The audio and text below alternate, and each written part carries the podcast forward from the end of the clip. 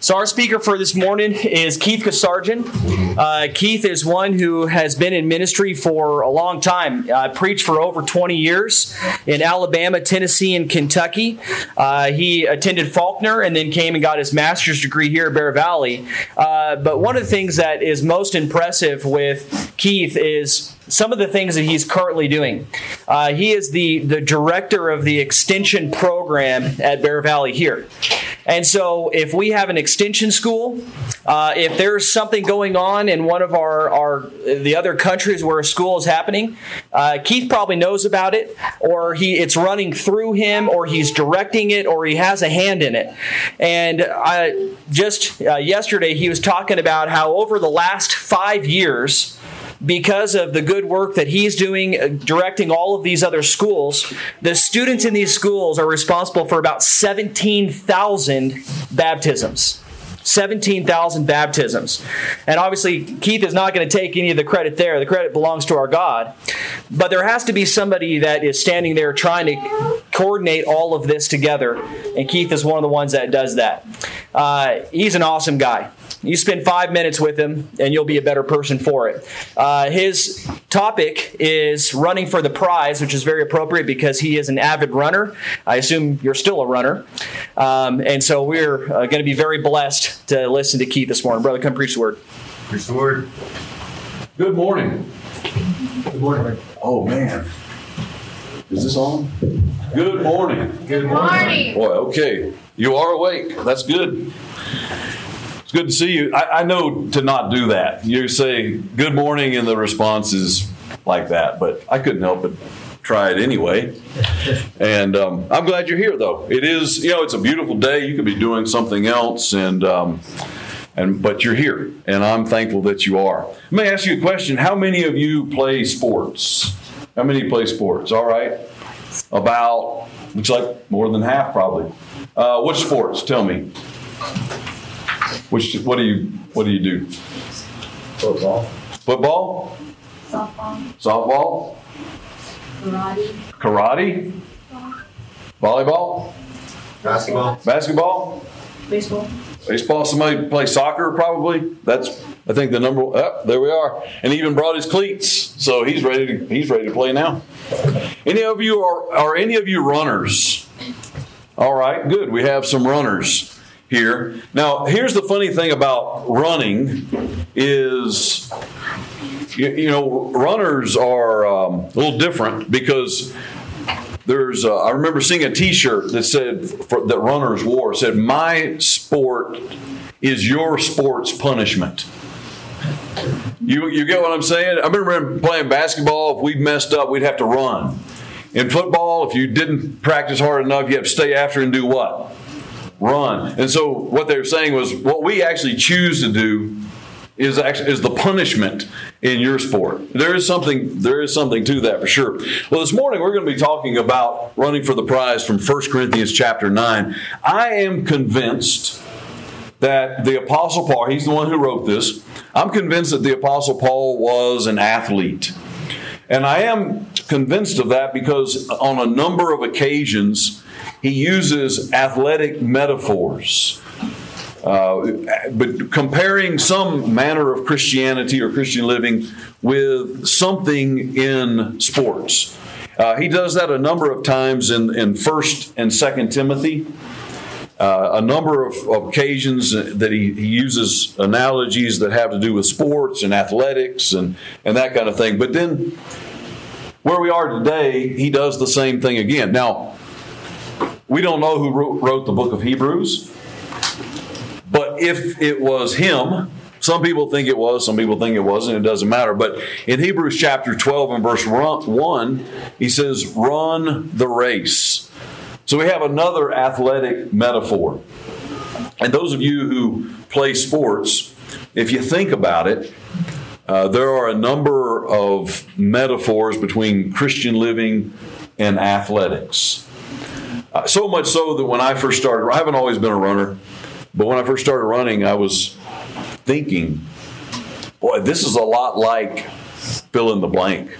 And I so much so that I began running. I would go running with an index card and a golf pencil in my pocket because I would think of something, and by the time I finished the run, I would forget it. So I would think of something, some spiritual metaphor, and jot it down while I was running. And that was the beginning of a blog that I began called A Running Commentary. Real clever, huh? Uh, I'll share that with you later. When we get to the end, I'll share it. I'll share you the, with you the link if you want to read some more of the the parallels between running and Christian living. So we're in the book of First Corinthians, chapter 9. How many of you have already found that in your Bible? You already got that ready to go? We're going to be looking at the text. And after we look at the text, we're going to make some practical applications. That's where we're going to spend most of our time today. All right, so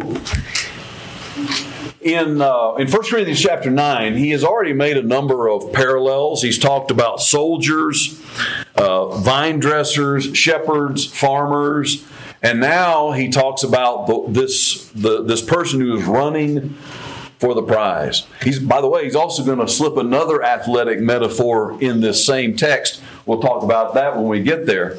Convinced he was an athlete and, and he could see the parallels, and I think probably many of you can as well.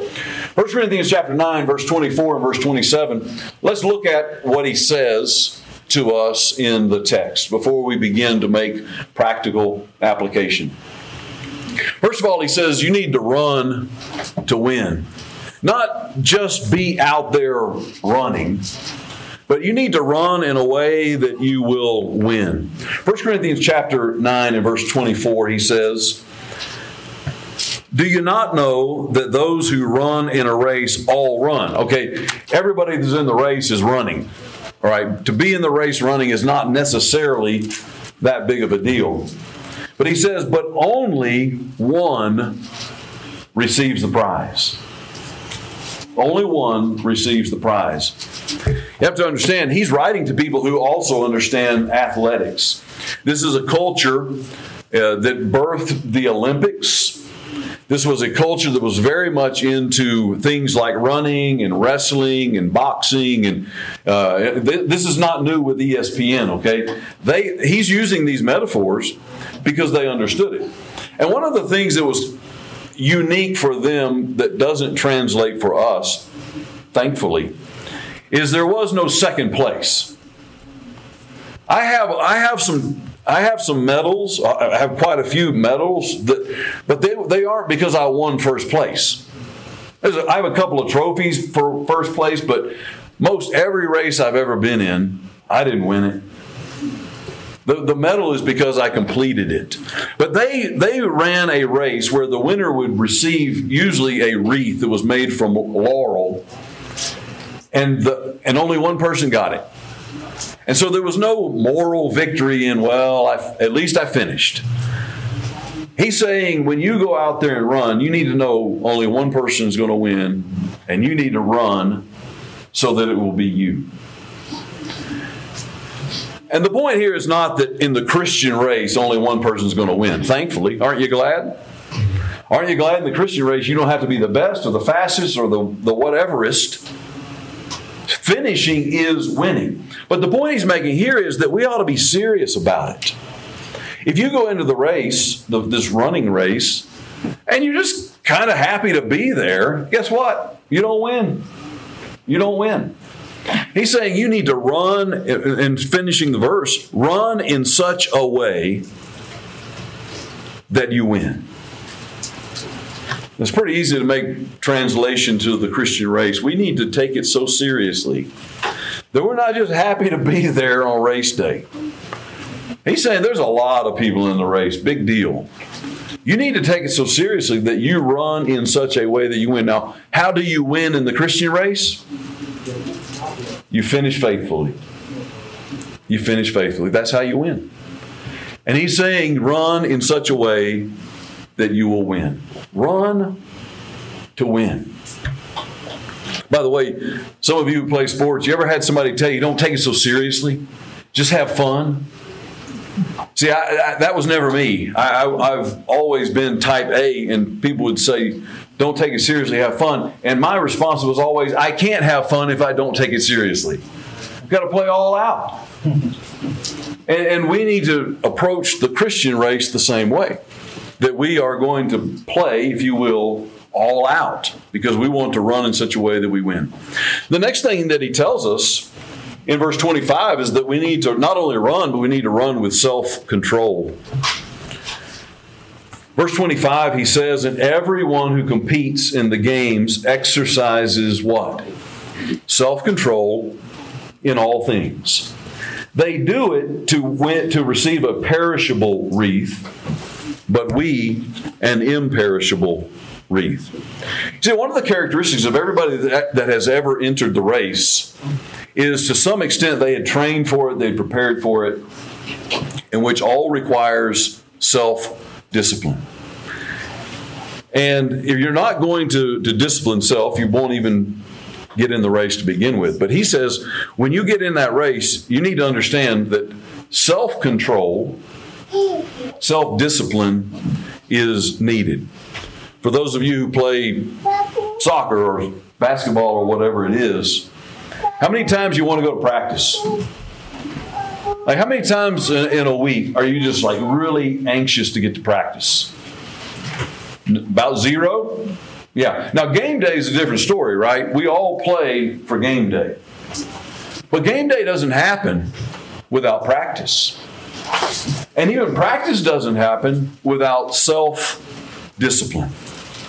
And he's saying that when we are running the Christian race, self discipline, self control is necessary because everybody in that race has devoted countless hours to practice and and persevering and and not always doing what they want to do then because they could see the bigger picture and they were willing to prepare for what they really wanted. Isn't that isn't that what self-discipline is? That I'm not going to do what I want now because I want to have what I want even more later. You think about all the aspects of our life that require that attitude. Yeah, right now, X, Y, and Z seems really, really tempting. But there's a bigger picture, and there's something else later on that I want even more. Keep that in mind because there are going to be many times we're tempted to not have self-discipline. He says, "Run, run the race with self-control." In that physical race, what was the most they could win? A wreath that did what? I think it's okay for y'all to answer. It's scriptural. All right, can we do that, Brett? Can anybody actually answer me? Okay, right, I thought so. We have we have authorization now. He says they're running for a wreath that does what? It dies. It dies. That that laurel wreath, it looks really pretty and it's nice and green, but about a week later, it's brown and the leaves are falling off. And, and he's saying, you know what? If people are willing to dedicate themselves and discipline themselves to run for something that is dead a week later, how much more should we be willing to discipline self, control self, to win a, a wreath that does not perish? We have to run with self control. A third thing that he tells us is we need to run with purpose. We run with purpose.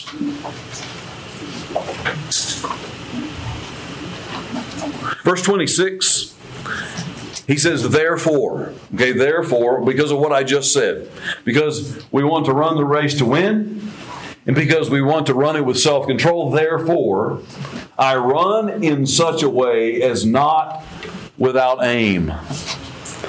Now, sometimes when I go out for a run, and sometimes I'm in a you know somewhere else, another country or something, I just start running.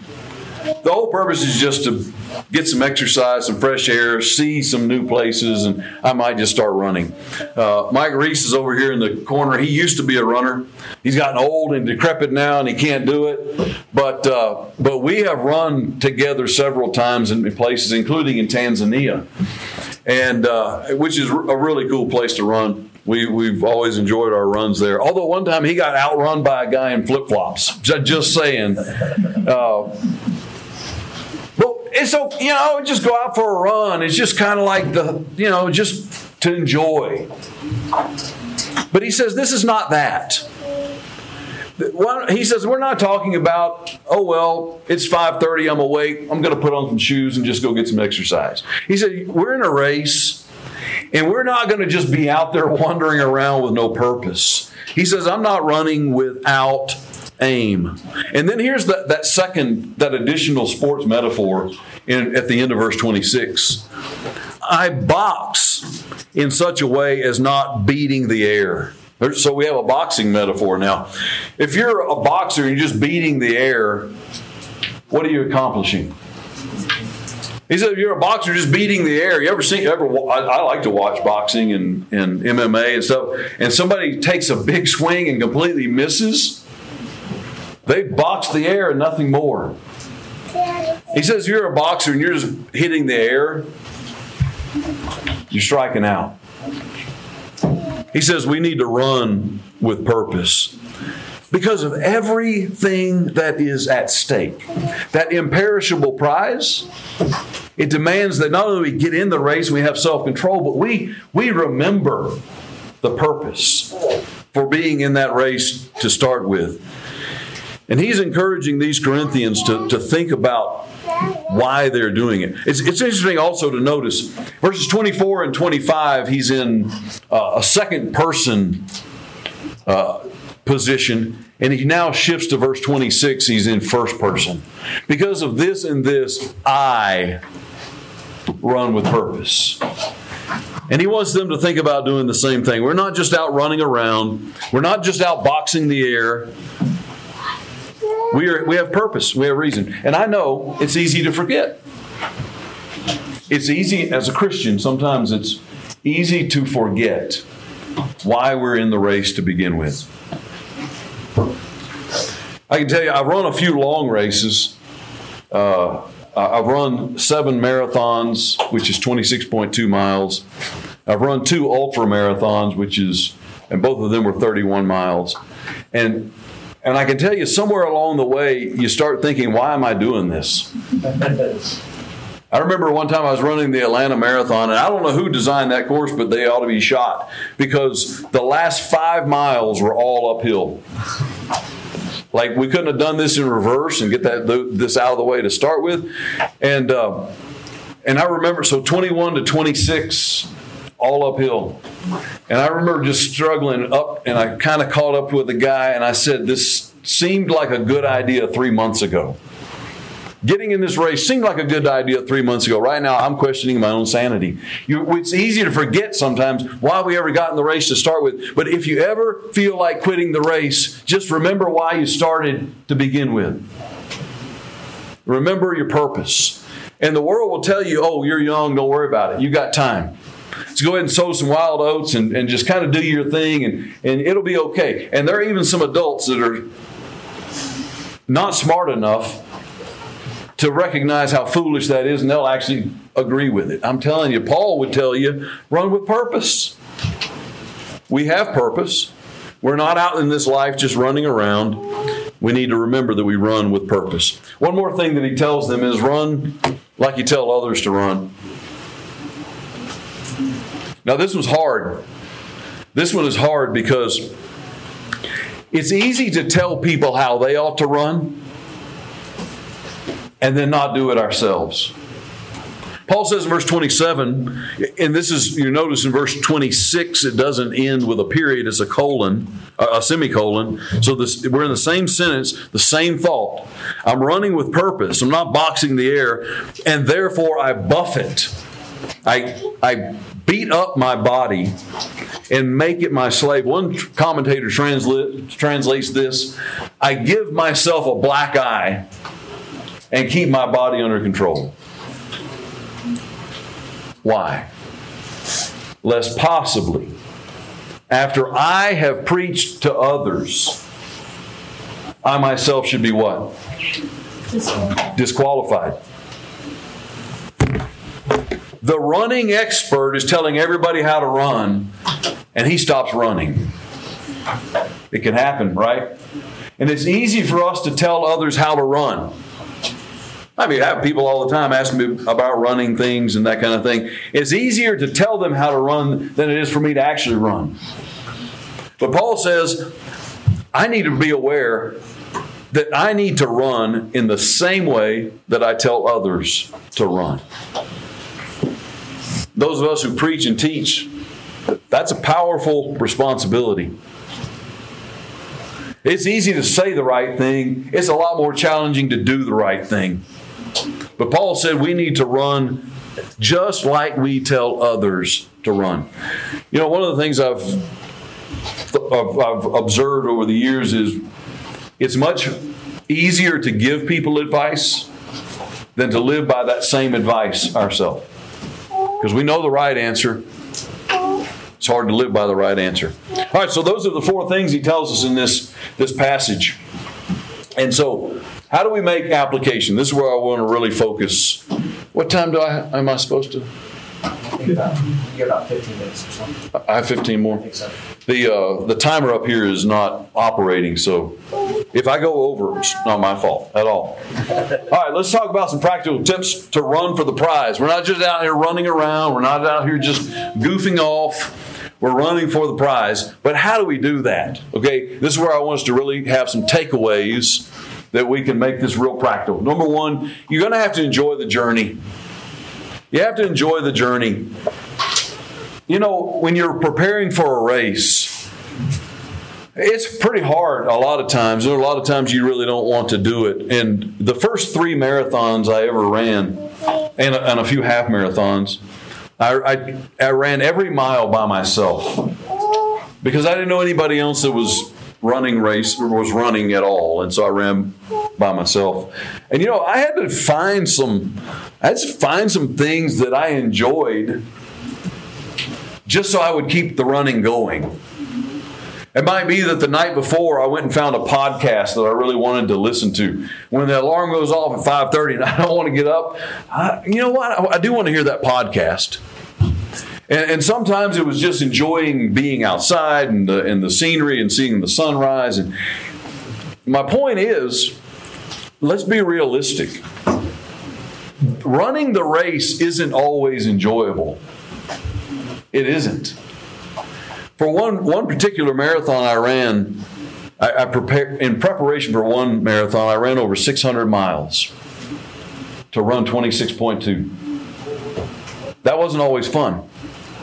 That wasn't always fun. Some of the runs were three hours long. It wasn't always fun. I had to find something in there. I knew what I wanted, and this was going to get me to where I wanted, but that wasn't always so enjoyable. So I had to find something else to help me enjoy the journey to getting where I wanted to be. And I think we have to do the same thing in Christianity. Uh, you know, you want to go to heaven. You want to go to heaven. Well, that's that's fine, but that doesn't really help me right now, right? But what about the things that right now, the fringe benefits of being a Christian? What are those things that I can enjoy? What about our Christian friends? That's, a, that's something that helps us to enjoy the journey along the way. There, there are a number of things that we can think about the benefits, the blessings of being a Christian that help us to not only stay in the race, but to continue running the race well. So enjoy the journey.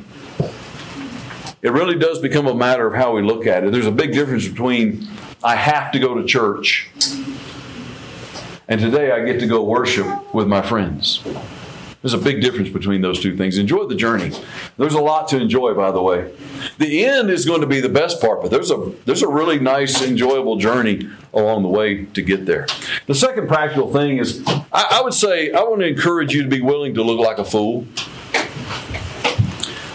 we inherently avoid that.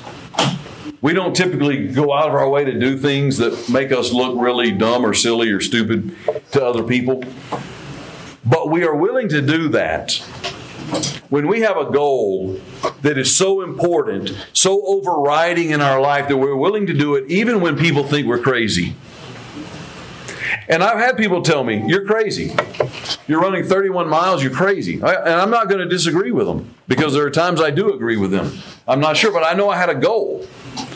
Three years ago, actually, three and a half years ago, I realized that I had a once in a lifetime chance to run 50 kilometers for my 50th birthday. I was positive I wasn't going to do 60 for 60 and 70 for 70. I thought, this is my last chance.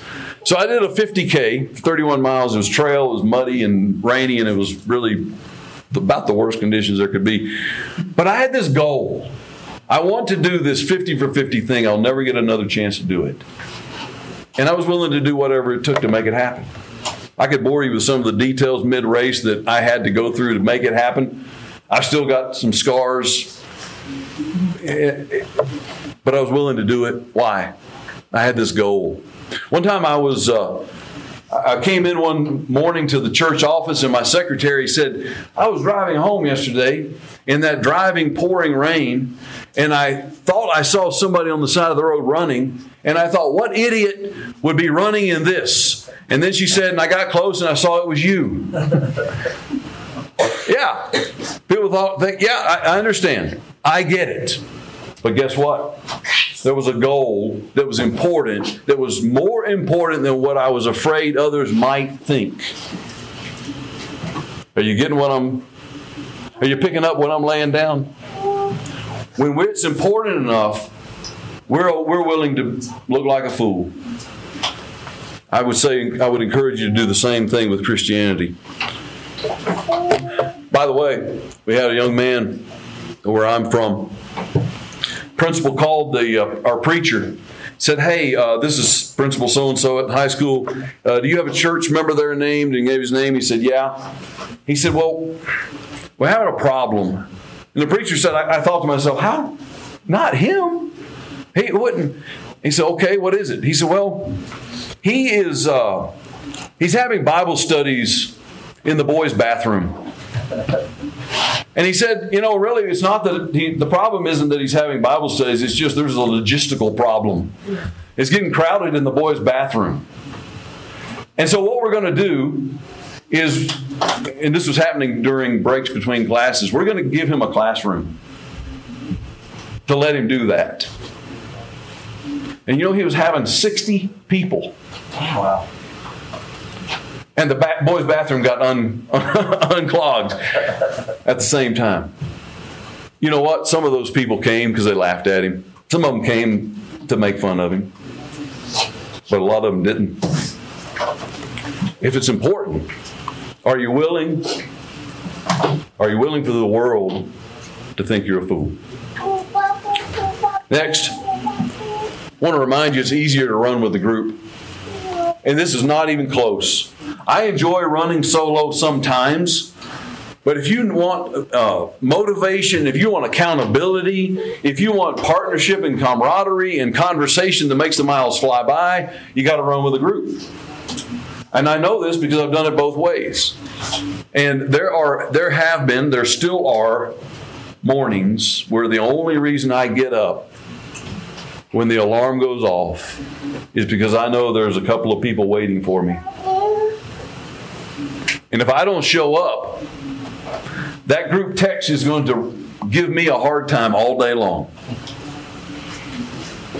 And then we, we get there and we start talking, and, and, and the miles just fly by, and soon we're done. And it's better than if we'd gone by ourselves. You get what I'm saying? We need each other. We need each other. We, we don't always have each other. But you know what? In a way, and I know there's some negative things you can say about these things, but these things can keep us connected in a way that we've never had before. You're not alone. You're never alone anymore. And it is much better to run with a group. Uh, you know, race day, nobody has a hard time getting up for race day. I only run races that are on Saturdays. And so, you know, Saturday, Normal Saturday is the long run if you're just running and you're, uh, but if Saturday is race day, man, you're out of that bed like a Pop Tart out of the toaster. You because you, are ready, and you get there, and there all these people with that are that are there for the same reason. It's a big group, and everybody's happy, and and and it's race day. That's like Sundays for us, isn't it? We have a big group of people. We're all here for the same purpose. We're all happy. It's easy to run on race day. It's easy to be a Christian on Sunday.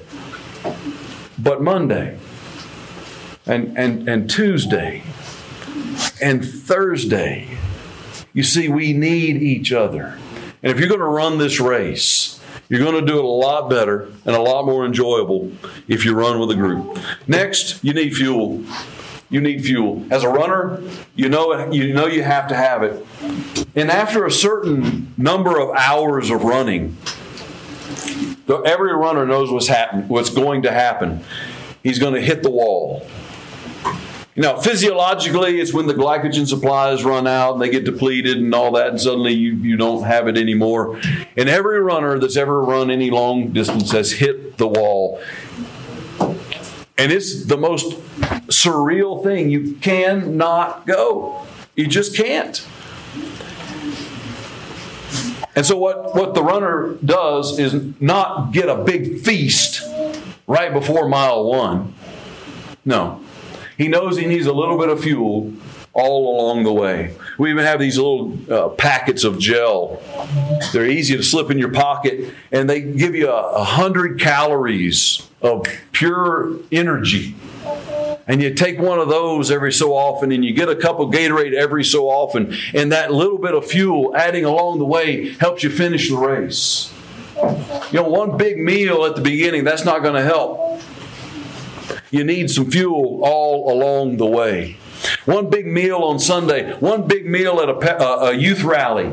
That's good, that, that's fine. But we need fuel all along the way.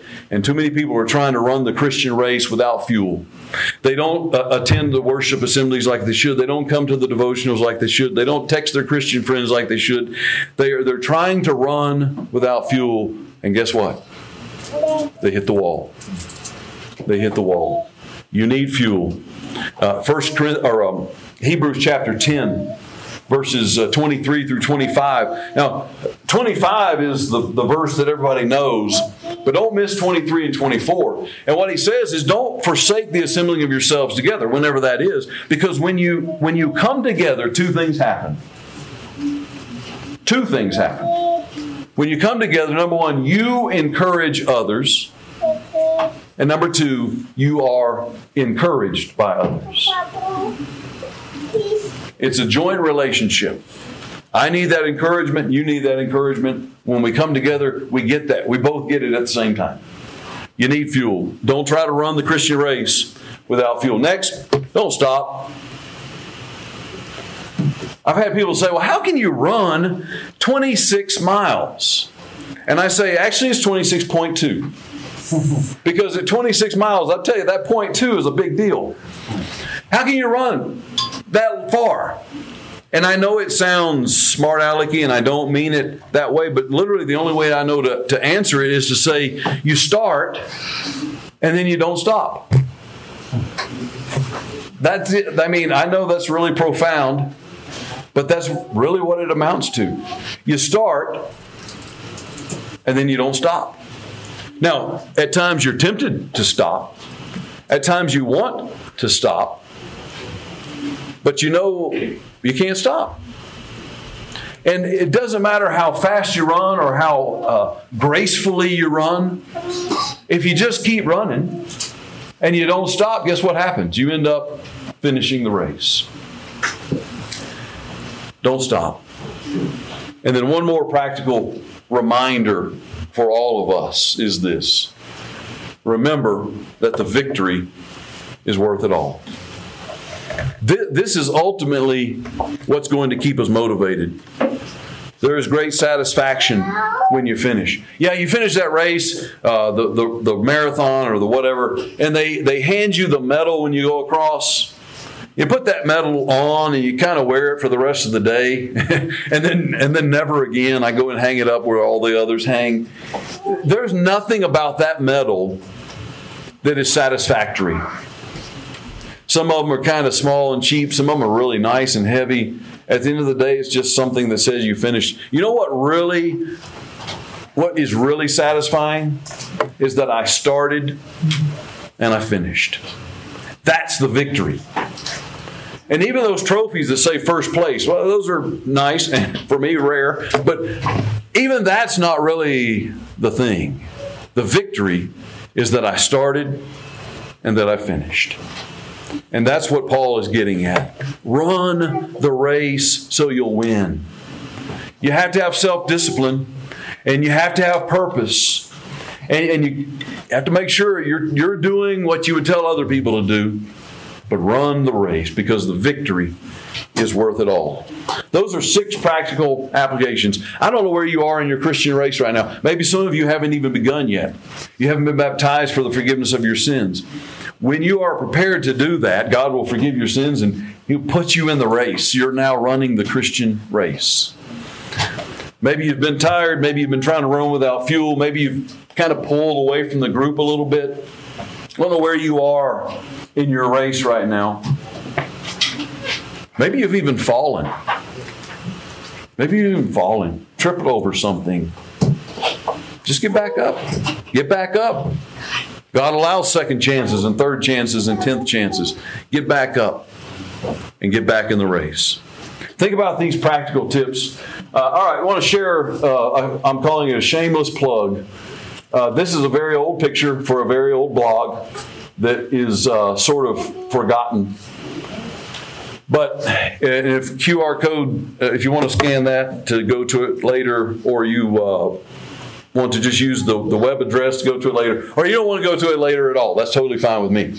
Uh, I in here I explore a number of the the um, the similes between running running and running the Christian race, and you might find some of them beneficial to you as you uh, as you think about what it takes to really run the Christian race. I want to end with this picture. Um, I'll give you just a second more. I'm good on time. Okay. Uh, does that QR code work from that far away? Back? It does? Wow, okay. That's pretty cool. Isn't that amazing?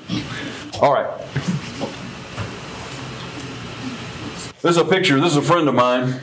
He was a, he's, he's older now. You can tell by the, uh, by the unfortunate fashion choices and hairstyles in the picture. You can tell this was in the 70s. And uh, so he's older now and he can't run like this anymore, but he was a really, really good runner. He ran a marathon. His fastest marathon is like 30 minutes faster than my fastest marathon. He's, he was a really good runner. And he told me that he wants, he wants, at his funeral, he wants the casket closed because he didn't want people walking by looking at him. My wife says the same thing. And he wants this picture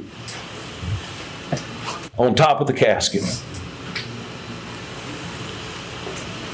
And he wants this to be said Steve just finished the most important race in all of life, and he's won the race. Think about that. All of the other stuff, it's just that. But at the end of the day, we're running a race in this life. We don't know how long it's going to be. We don't know how short it's going to be. I just went to the funeral of a 19 year old. We don't know how long this race is, but we do know that if we get in it and we run faithfully, then one day we're going to receive the victory. May God bless us all as we run for the prize.